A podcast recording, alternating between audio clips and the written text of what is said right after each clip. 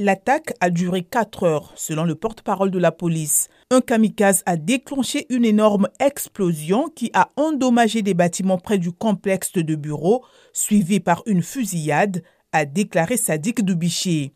Il précise que tous les six assaillants ont été tués. Cinq pendant la fusillade avec les forces de sécurité et un s'est fait exploser. Face à la presse, il a aussi déploré la mort de six civils. Tout le personnel du bureau du maire a été secouru, toujours selon la police.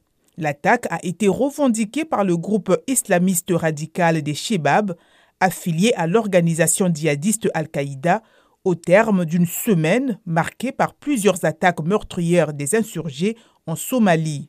Les Shebab ont soutenu que leurs combattants se sont frayés un chemin à l'intérieur du bâtiment visé après avoir tué les gardes de sécurité.